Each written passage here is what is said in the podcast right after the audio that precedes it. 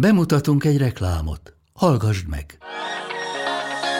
Üdv kalandvágyó barátunk! Jól jönne már egy tökéletes hosszú hétvégi kiruccanás? Akkor irány Horvátország! Várunk téged Dubrovnik és Split pesgésével, a Plitvicei tavak nyugalmával, valamint a túrázás, pizzajozás vagy kajakozás szabadságával a lenyűgöző Adrián. Ha pedig megéheztél, falatoz útközben a helyi konyha remekeiből. Benne vagy? Mert Horvátország mindezt tudja. Kalandra fel! Horvátország! Tele élettel! További részletek a www.croatia.hr per hu weboldalom. Reklámot hallottál.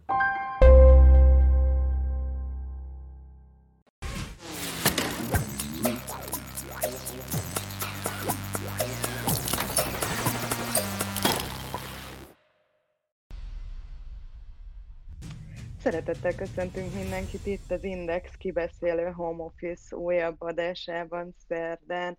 Én Bíró Marianna vagyok az Index politika rovatának munkatársa, és kollégámmal Jobb Sándorral már hetek óta beszélgetünk az aktuális járványügyi helyzetről és eseményekről, ma is így fogunk tenni. Hát mi másról is beszélhetnénk, mint az elmúlt napok és órák eseményeiről, amiket megint csak a koronavírus dominált. Remélem, hogy jövő héten talán már személyesen fogunk Sanyi beszélgetni. Szia, mit gondolsz? Szia Marian, nagyon-nagyon jó lenne, de azért ilyen messzire én még nem mennék. Egyelőre nem reménykednék abban, hogy ez így lett nagyon régen, nem tudom, emlékszel-e, két hónappal ezelőtt lehetett, amikor mi még egy élőadásban beszélgettünk a benti stúdiónkban, azóta csak ebben a bizonyos home office-ban találkozunk. Azért sem reménykednék -e még a gyors újraindulásban, mert azért arra már láttunk példákat, hogy ahol kicsit elengedték a dolgokat, ott aztán annak rögtön lettek következményei. Talán emlékszel, hogy pont a hétfői adásban mutattunk be egy olyan videót, egy japán videót, ahol azt demonstrálták, hogy egy kis svédasztalos vacsorán milyen gyorsan elterjedhet a vírus. Bizony, bizony, emlékszem, és elég látványos volt ez a videó, sőt rémisztő is, ugyanakkor az elmúlt két napban olyan híreket is kaptunk, főleg magyarországi híreket, amik alapján azért én már reménykedem. Nem tudom, hogy te hogy vagy ezzel, a járványügyi adatok mit mutatnak. Szerintem azért most már van miről beszélni a lazításokkal kapcsolatban is. Na, ezt fogjuk ma megbeszélni, és akkor gyorsan el is mondom a nézőknek, hogy mi az a két fő téma, amiről ma beszélgetni fogunk. Az egyik ugye az, hogy a hazai orvos egyetemek azok csinálnak egy országos felmérést, és hát ennek a részeredményei azt mutatják, hogy nagyon kevés a fertőzött Magyarországon, akkor felmerül a kérdés, hogy van-e járvány, és egyébként mennyire kell tartani majd egy újabb hullámtól, ez az egyik témánk.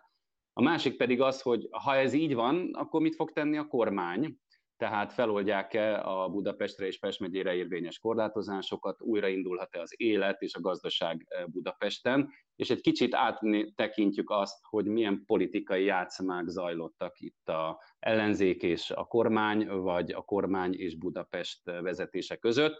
Erről Dezső András kollégánkkal fogunk beszélgetni, aki éppen ezt a kérdéskört tanulmányozta ma mert csak azért is tanulmányoztam, mert ahogy minket, úgy gondolom, hogy nagyon sok olvasónkat, nézőnket már baromira érdekli, hogy mikor lehet visszatérni a régi kerékvágásba. Én azt veszem észre a környezetembe itt Budapesten, hogy egyre többen mozdulnak ki, és, és egyre többen várják azt, hogy ki is mozdulhassanak. Persze azért mi még nem tartunk ott, és meg is szerettem volna neked mutatni ezt az érdekes demonstrációs módszert, mint a, a floridai Clearwater városában, ahol konkrétan az történt, hogy emberek annyira begurultak attól, hogy nem tudnak edzőterembe járni és gyúrni, hogy a helyi bíróság előtt tüntettek, és bizony-bizony fekvőtámaszokat nyomtak a járdán, mit szólsz ehhez? Na hát erre most annyit tudok mondani, Marian, hogy lám ezzel bizonyították egyébként, hogy azért a edzeni lehet edzőterem nélkül is, lám egy járdán vagy egy bíróság előtt is. Nekem ez ennyit mond ez a kép, egész őszintén. Igen, persze, de emlékszel, hogy pár hete beszélgettünk azért az edzésről és annak pszichológiájáról, és Kis Jenő testépítő bajnok is beszélt nekünk egy videóban arról, hogy bizony ez nagyon fontos, mint ahogy más szociális érintkezések is nagyon fontosak az embereknek, de hogy mitől, vagy miért szakadtunk mi el a megszokott életünktől, élettereinktől, mint például az edzőteremtől, azt szerintem ma is csapjunk is bele, és mutasd meg nekünk, mi a helyzet járványfronton ma. Na, ezek az adatok, amikről most beszélni fogok, ezek egyébként kicsit abba az irányba mutatnak, reméljük, amiről te álmodozol, hogy visszatérünk a normális kerékvágásba. Ugyanis, hogyha nagyon röviden akarom összefoglalni, hogy mi történik az adatokkal, akkor az, hogy egyre kisebb mértékben nő az új fertőzöttek száma, és közben egyre többen gyógyulnak meg. Ennek körülbelül annyi a fő üzenete, ami ezen a grafikonon látszik, a piros vonallal, hogy ma már nem azt mondjuk, hogy mennyivel emelkedik a fertőzöttek száma, hanem azt, hogy mennyivel csökken az aktív fertőzöttek száma, ami ugye most 1809-re csökkent éppen a mai nap, és ezek nagyon-nagyon biztató adatok. 1102-en már távoztak a kórházból, most már csak 688 beteget ápolnak kórházban, azért ez még elég nagy szám, és 45-en vannak lélegeztetőgépen. A halottak száma az 430-ra emelkedett, tegnapról mára 5 ember vesztette életét a koronavírushoz köthető módon. Még ami érdekes, az a területi megoszlás. A fertőzöttséget nézve tény is való, hogy Budapesten van a legtöbb fertőzött, de hát itt is él ugyebár a legtöbb ember. Pest megye a második, és utána következik Fejér megye, de 160 feletti a fertőzés szám mondjuk Zala vagy Komárom megyében is. Az aktív fertőzötteknek 60%-a, az elhunytak 79%-a, és a gyógyultak 58%-a az budapesti vagy Pest megyei. Na, ha már itt tartunk, hogy Budapest és Pest megye, ugye azt tudjuk, hogy két hete már gyakorlatilag újraindulhatott az élet, legalábbis részben az ország más pontjain, de a fővárosban és Pest megyében ez még nem történhetett meg. És nagyon izgalmas ez a területi elosztás, nyilván mindig a sűrűbben lakott települések érintettek jobban bármilyen típusú vírusos megbetegedéssel, hogy van ez például külföldön, ha már itt vagyunk az adatoknál, és annyit tudunk arról, hogy mi történt azokon a helyeken, például nagyvárosokban, ahol újraindították már az életet?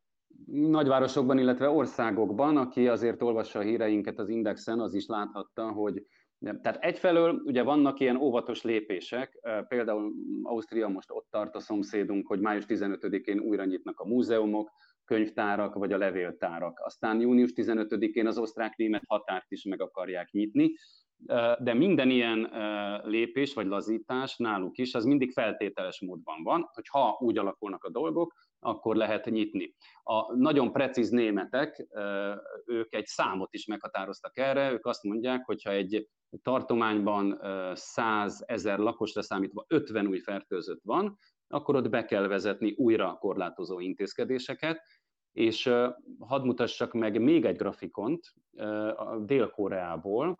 Hát nagyon jól látszik ezen ugyan ott a grafikon jobb oldalán, hogy amikor egy kicsit elengedik a dolgokat, újraindítják az életet, ott látható, hogy bizony újra elkezdtek az új fertőzöttek számai emelkedni. Szóval ezzel csak úgy óvatosan kell bánni. Na jó, jó, Sanyi, ezek mindig nagyon érdekesek, és egyébként engem általában inkább bizakodással töltenek el, amikor már azt látjuk napok óta, hogy csökkennek a fertőzés számok, és ezek az adatok tényleg érdekesek, de azt hiszem, hogy nem csak engem, téged is sokkolhatott tegnap, amikor a kutatóegyetemek közölték, te tudósítottál róla a konferenciájukról, hogy bizony az az országos átfertőzöttségi vizsgálat milyen eredményekkel járt. Nem, nem lepődtél meg nagyon? De a sokkolás az talán túlzás, de hogy meglepődtem, az biztos, és ezzel egyébként nem csak én voltam így, hanem azért az egyetemeknek a kutatói is. Ugye ennek nagyon-nagyon nagy jelentősége van ennek a vizsgálatnak, ami most zajlik, hamarosan vége lesz. Ugye eddig, ami fertőzöttségi adatokat mi láttunk, azok egyrészt ugye olyanokról készültek, akik nagy valószínűséggel betegek, hiszen kórházba mentek, tehát voltak tüneteik. akkor vizsgálták, tesztelték azokat, a, akik az ő hozzátartozóik, a kontaktok. Ott is elég nagy a valószínűsége, hogy lehetnek fertőzöttek. Aztán ugye, amikor arra szükség volt, akkor tesztelték az idős otthonokat, hát ott is, ugye, ahova beszabadult, ott elég magasak lettek a fertőzöttségi arányok. Na most, amit az egyetemek csinálnak, az azért nagyon jó és nagyon érdekes, mert ők az egész országot vizsgálják meg egy reprezentatív minta alapján, alapján nem az idős otthonokat nézik, hanem a teljesen átlagos, mondjuk úgy, hogy hétköznapi polgárokat, és ugye azt próbálják felderíteni, hogyha veled Budapesten, Baján vagy Szexárdon szembe jön egy ember, vagy vele együtt ülsz, akkor mennyi lehet az esélye, hogy fertőzött.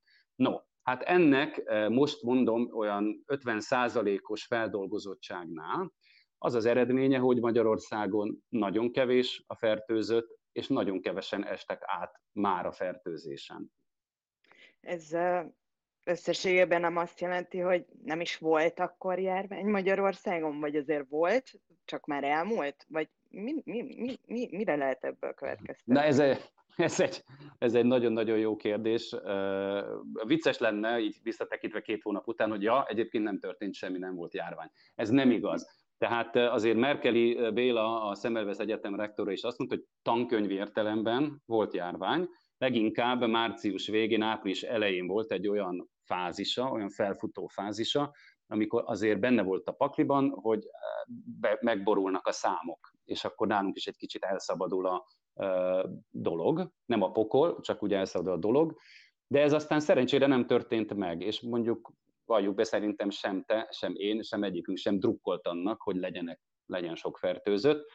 Mm, hogy ez minek köszönhető, hogy Magyarországon végül így alakult a dolog, ezt szakemberek is, politikusok is mondják, persze a kormánypártiak inkább, hogy valóban időben vezették be Magyarországon a korlátozó intézkedéseket, ami engem meglepett, de tényleg magyar lakosság nem jellemzően szabálykövető, de bizony most mindenki nagyon szabálykövető lett, és hordta a maszkot, és visszafogottan viselkedett. Van még egy érdekes faktor, amit vizsgálni kell, hogy Magyarországon esetleg szerepet játszott-e az alacsony számokban az, hogy mondjuk a lakosság nagy része kapott BCG oltást, vagy más oltást, és esetleg immunizáltabb, tehát kevésbé fogékony a vírusra. Ez majd még ki fog derülni. A lényeg, hogy nyájimmunitás tehát nincs, nálunk sem, mint más országokban sem. Az nálunk annyi történt, hogy annyira sikerült elfolytani a vírus terjedését, hogy egyszerűen nem voltak emberek, akik tovább adják a vírust. Mi, mi, nálunk ez a szerencsés helyzet állt be. Minden esetre ilyen alacsony fertőzöttségi adatok és átfertőzöttségi adatok láttán azért sokakban felmerül, hogy egyáltalán még bármi nemű korlátozás fenntartásának van-e értelme, illetve akár annak van-e értelme, hogy ez az úgynevezett járványügyi veszélyhelyzet, ez a különleges jogrend életben maradjon, Hát természetesen megkérdeztük az operatív törzset, mind a kettő kérdést feltettük. Bizony nem kaptunk választ sem arra, hogy ők javasolják-e a kormánynak, hogy ugye Budapesten és Pest megyében enyhítsék a kijárási korlátozásokat, sem pedig arról, hogy van-e még így jogalapja a rendkívüli jogrendnek. Ellenben erről az egyetemi vizsgálatról beszélt Müller Cecília és az eredményeiről, és hát nem mondom, hogy sokkal okosabbak lettünk, szerintem inkább nézzük meg, hogy mit mondott az országos tisztifőorvos. A vírus nem tűnt el. Tehát itt van köztünk, betegek is vannak, újabb fertőzések is vannak, noha igen csekély számban. Ennek ellenére maximálisan óvatosan és fokozatosan kell figyelnünk egymásra, bevezetni az, az élet újraindításának a feltételei mellett minden olyan tevékenységünket, amivel visszaállunk a régi életünkbe. Továbbra is kérjük, hogy azokat a rendelkezéseket, amelyek érvényben vannak, tehát a védőtávolság megtartása, az arc, orr eltakarása, ezeket tartsuk be, mert ö, ö, ö, még mindig nem lehet azt tudni, hogy ez a vírus hol üti fel új, újra a fejét. Ez a járványügyi szakemberek számára is egy rendkívül nagy kihívás, hogy hogyan, milyen sorrendben ö, ö, próbálunk meg visszatérni abba a régi kerékvágásba, ami a járvány előtt volt. Egyelőre itt még nem tartunk.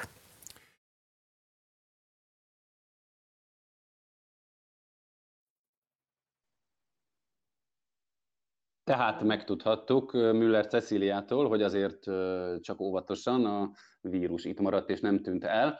Részben erről beszélt Merkeli Béla a Szemmelweis Egyetem rektora is. Ugye ő, ő is azt mondta, hogy hát azt majd meglátjuk, hogy, hogy, hogy ez a vírus visszatér. Tehát esetleg járvány már nincs, de a járvány veszély az fennmaradt. Erről beszélt egyébként Orbán Viktor is többször, hogy esetleg ősszel érkezhet egy újabb hullám. Mint politikai újságírót kérdezem tőled, hogy szerinted akkor emiatt viszont fennmaradhatnak-e ezek a bizonyos korlátozó intézkedések és a különleges jogrend? Azt hiszem, hogy a gazdasági érdek is az diktálja, hogy a, tényleg újraindítsák az életet Magyarországon, és hát a GDP felét termelő főváros ebből nem maradhat ki. Tehát én a korlátozó intézkedések visszavonására egyértelműen számítok, arra pedig két forgatókönyvet is hallottam, hogyha a politikai érdek az diktálja, akár visszavonhatja például a, a nemzetközi közvéleménynek üzenve a veszélyhelyzetet a kormány, de az is előfordulhat, hogy bizony az Orbán Viktor által megjósolt, általad is említett október-novemberi esetleges második járvány hullámra hivatkozva nem.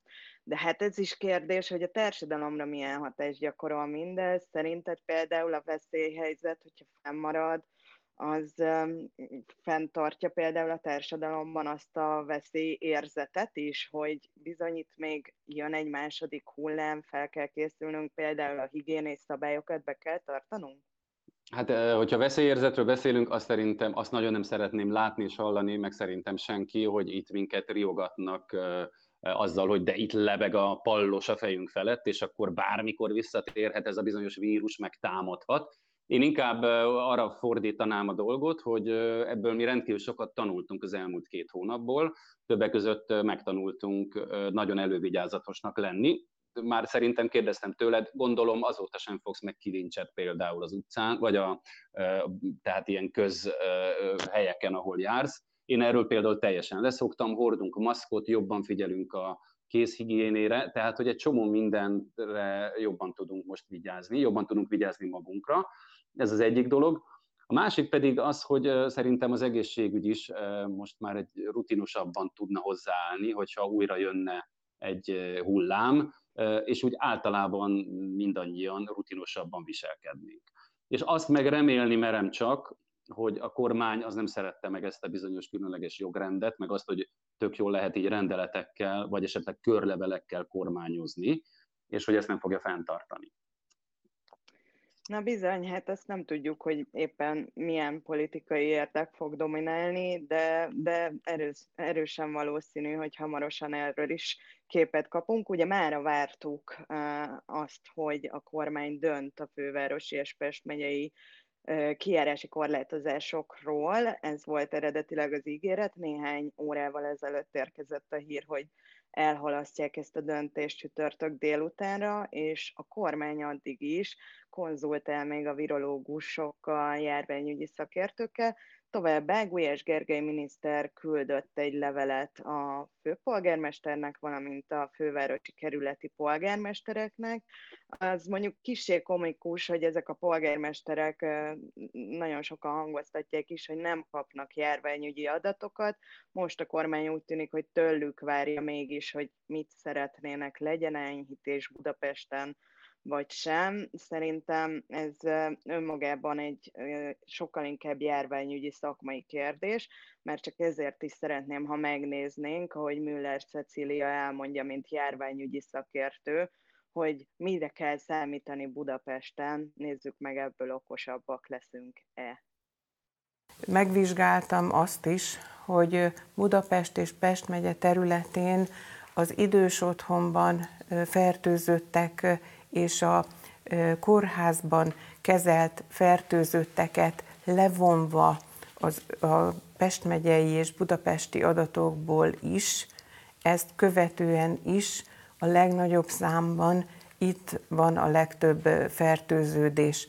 Ez nem különösebben meglepő, hiszen sűrűn lakott fővárosról beszélünk, egy légúti vírusnak a terjedése értelemszerűen ott, ahol sűrűbben lakott település van, és számos intézmény található, ez jellemzően így történik az egész világban. Bízom abban, hogy a populációban, tehát a nem idős otthon és nem kórházi közösségekben, magában a városban, a város lakosságában is csökken a fertőződések száma, és ennek ismeretében tudjuk meghozni a további intézkedéseinket.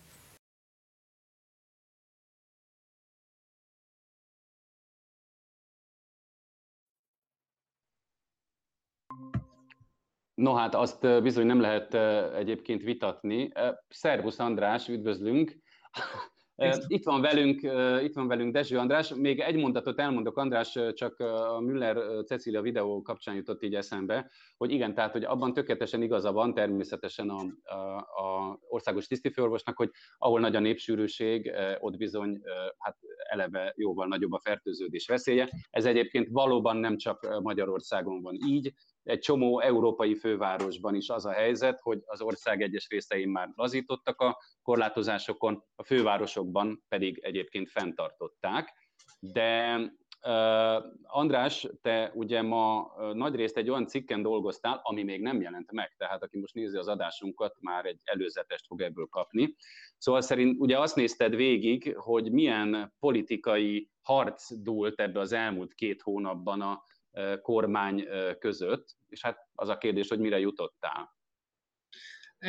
Hát igazából olyan nagy cikkre ne számítsatok, tehát nem, nem egy ilyen mély elemzés, de gyakorlatilag az látszik, vagy látszott az elmúlt hetekből, hogy hogy az elején még úgy tűnt, hogy az egész járvány ez, ez nem, nem lesz a politika áldozata, de most már kijelenthetjük, hogy talán a budapestieket jobban megfertőzte a, a politika, mint, mint maga a vírus, mert kezdetben ugye volt erre remény, hogy ez nem lesz annyira átpolitizálva az egész kérdés, de nagyjából amikor kiderült, hogy rendeleti úton fog kormányozni Orbán Viktor, akkor, akkor ez eldőlt, hogy, hogy erre az ellenzék is hogy reagált, tehát hogy politikai válaszokat ad, és az látszott végig, hogy míg a, a kezdetben az ellenzék pont azt vetette a kormány szemére, hogy nem elég szigorú, nem hoz elég szigorú intézkedést, miközben egyébként Európában, Nyugat-Európában sorra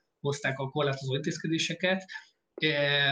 Például az ellenzék sürgette, hogy zárják be az iskolákat, Orbán Viktor erről az elén hallani sem akart, és egészen az utolsó pillanatig kiállt az iskola bezárások ellen, pontosabban érvelt az iskolák nyitvatartása mellett ez aztán megváltozott, és egy ilyen 180 fokos fordulat következett be a, a Fidesz, illetve a kormány politikájában, kommunikációjában. Egy ideig egy pályán mozogtak, és akkor mindegyik egyetértett azzal, hogy nagyon komoly a baj, komoly a veszély, viszont elkezdődött az egymásra mutogatás. Ennek a legjobb példája a Pesti úti idősek otthonában történt fertőzések voltak. Ugye a Fidesz nyilván azt mutatta, azt, azt keltett azt a látszatot, hogy hát az egy ilyen kis magyar Wuhan, ami ott van, a nagy epicentrum. Éppen tegnap valamelyik kormánymédiában halálgyárként jellemezték. Karácsony Gergely pedig a Fideszre mutogatott, hogy hát, vagy hát a kormányra, hogy ők nem csinálnak semmit, a kormány nem csinál semmit, nincsen tömeges tesztelés, például nagyon sokáig mondta ezt a tömeges tesztelést, illetve nem kap elég információt. Tehát az látszott, hogy a kormány információk visszatartásával mahinál, vagy manipulál, míg a Budapest vezetésének pont az volt a fegyvere, hogy információkat tolt be a, a nyilvánosságba, például olyan dokumentumokat, amelyek ellentmondtak annak, úgy, amit a kormány mond, de egy valami biztos, hogy aztán senki nem látott a végén semmit, tehát az egyszerű felhasználó az emberek, csak annyit láttak, hogy egy politikai vita lesz ebből az egészből. És a vége felé, tehát az elmúlt napokban viszont már az látszik, hogy az ellenzéki vezetési Budapest is nyitna, tehát most már nem az van, hogy az ellenzék a szigort akarja erősíteni, inkább a nyitást.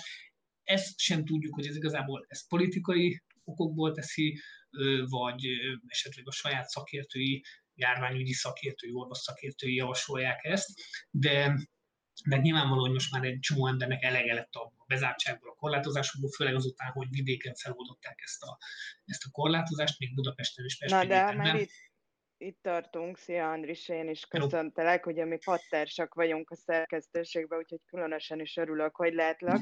De szerinted szándékosan tartja még fönt a kormány a korlátozásokat, ennek tényleg járványügyi okai vannak, vagy éppen azt akarják kifejezetten politikai szándékból sugalni, hogy a főpolgármester nem ura a helyzetnek, nem tudja kezelni a járványt. Itt aztán dúl a fertőzöttség, fertőzés, és bizony a kormány lesz az, amelyik majd megoldja ezt a járványhelyzetet. Én azt gondolom, hogy pont ez a kérdés az, amit azért nem lehet eldönteni, mert ilyen az ország állapota.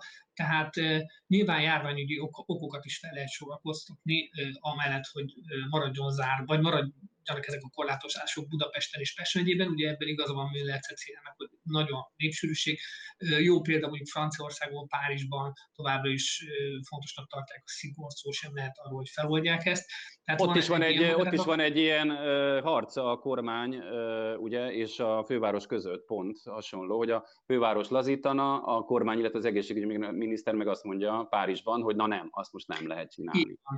A, ami viszont ennél talán érdekesebb, és persze nem válasz a kérdésedre, de valamennyire útba igazít minket, az egyik tanulsága lehet, hogy az, amit Sanyi te mondtál, hogy jobban vigyázunk magunkra, de a másik tanulság, hogy azért itt kibukott az, hogy ha az intézményekben, az egészségügyi intézményekben, szakértőkben bízunk is, amit ők mondanak, vagy amit ők mondjuk készítenek dokumentációkat, abban már nem feltétlen bízunk, hogy mik azok az információk, amiket az állam megoszt velünk, illetve hogy a szakértői nyilatkozatok, vagy a szakértők maguk mennyire függnek a, a nagy politikától, azoktól a, az emberektől, akik, akik fölöttük állnak. Azért András. látszik, uh-huh. ez, hogy, hogy ez a bizalom ez nem annyira van meg. Andrást, ha nem kérdezünk közben, akkor beszél megállás nélkül, úgyhogy közbe kell kérdeznem. Jó, még egy kérdésre van időnk körülbelül, hogy azt megnézted, de vagy mit gondolsz arról, most mindenki azt várja, hogy feloldják valamikor a korlátozásokat Budapesten is. Szerinted hogy lehet majd megvédeni mindemellett azért az időseket, akik továbbra is veszélyeztetettek? Szerintem, ha fel is oldják a korlátozásokat Budapesten, lesznek olyan e, dolgok, amik nem változnak. E, ilyen például ugye a tömegrendezvény, amit nem is tudnak augusztus 15-ig biztosan megtartani, de hogy ugyanez vonatkozik a, az idős otthonok, a kórházak zárlatára, vagy látogatási tilalmakra, tehát ha, ha lesz is enyhítés, akkor biztos, hogy nem érinti ezt, ez érinti az átintézményeket. Hát akkor várjuk meg ezeket a bejelentéseket. Ugye most uh, eredetileg már mára, vagy akár holnap délelőtre vártuk ezeket, de úgy tűnik, hogy holnap délutánra vagy péntekre húzódik. Szerintem Andris a te cikked is, hiszen abból újabb következtetéseket lehet levonni, de nagyon szépen köszönjük, hogy már itt felkészítettél minket ezekre, úgyhogy szia, Sziasztok. örültünk, köszönjük ciao, ciao, szépen. Viszlát. Sanyitól pedig még azért várunk egy mai bejelentést is, ha a kormánytól nem is. Sanyi, mondd el búcsúzóul, hogy mi a napi jó hírünk. De hát Marian, ugye emlékszem, hogy egyet mondtam ma, tehát alapvetően az, hogy az aktív esetek száma csökken, az egy önmagában egy jó hír. A másik zárásképpen fontos jó hírünk, hogy ez most már úgy számolom, hogy a harmadik beteg akit sikeresen kezeltek ezzel a bizonyos vérplazma terápiával a Semmelweis Egyetemen, és bizony ő tíz napig lélegeztetőgépen volt, de aztán a kezelést megkezdték, és folyamatosan felébresztették, és május 11-én pedig már levették a lélegeztetőgépről. Ugye erről is beszélt egy interjúban nemrég Merkeli Béla, azt mondta, hogy ez a legős, nincs, nincs jelen pillanat a vakcinánk, de ez a legősibb terápia, hogy már fertőzésen átesett emberek vérplazmája az mások szervezetében is kiválthat megfelelő immunválaszt, úgyhogy bizakodhatunk, és hát ebből a betegségből meg lehet gyógyulni.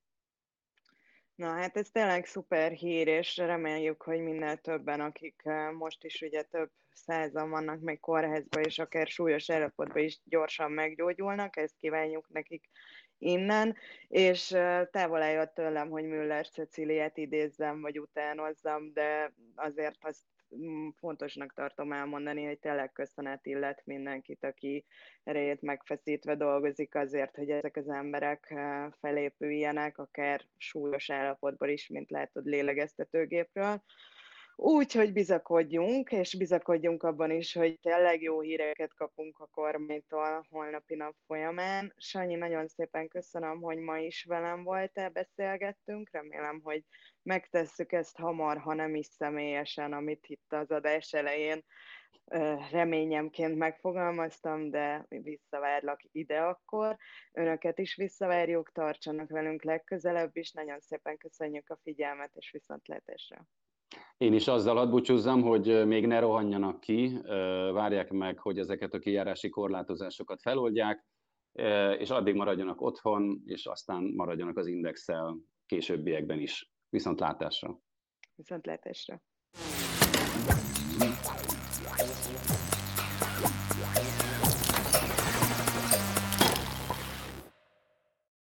A műsor a Béton partnere.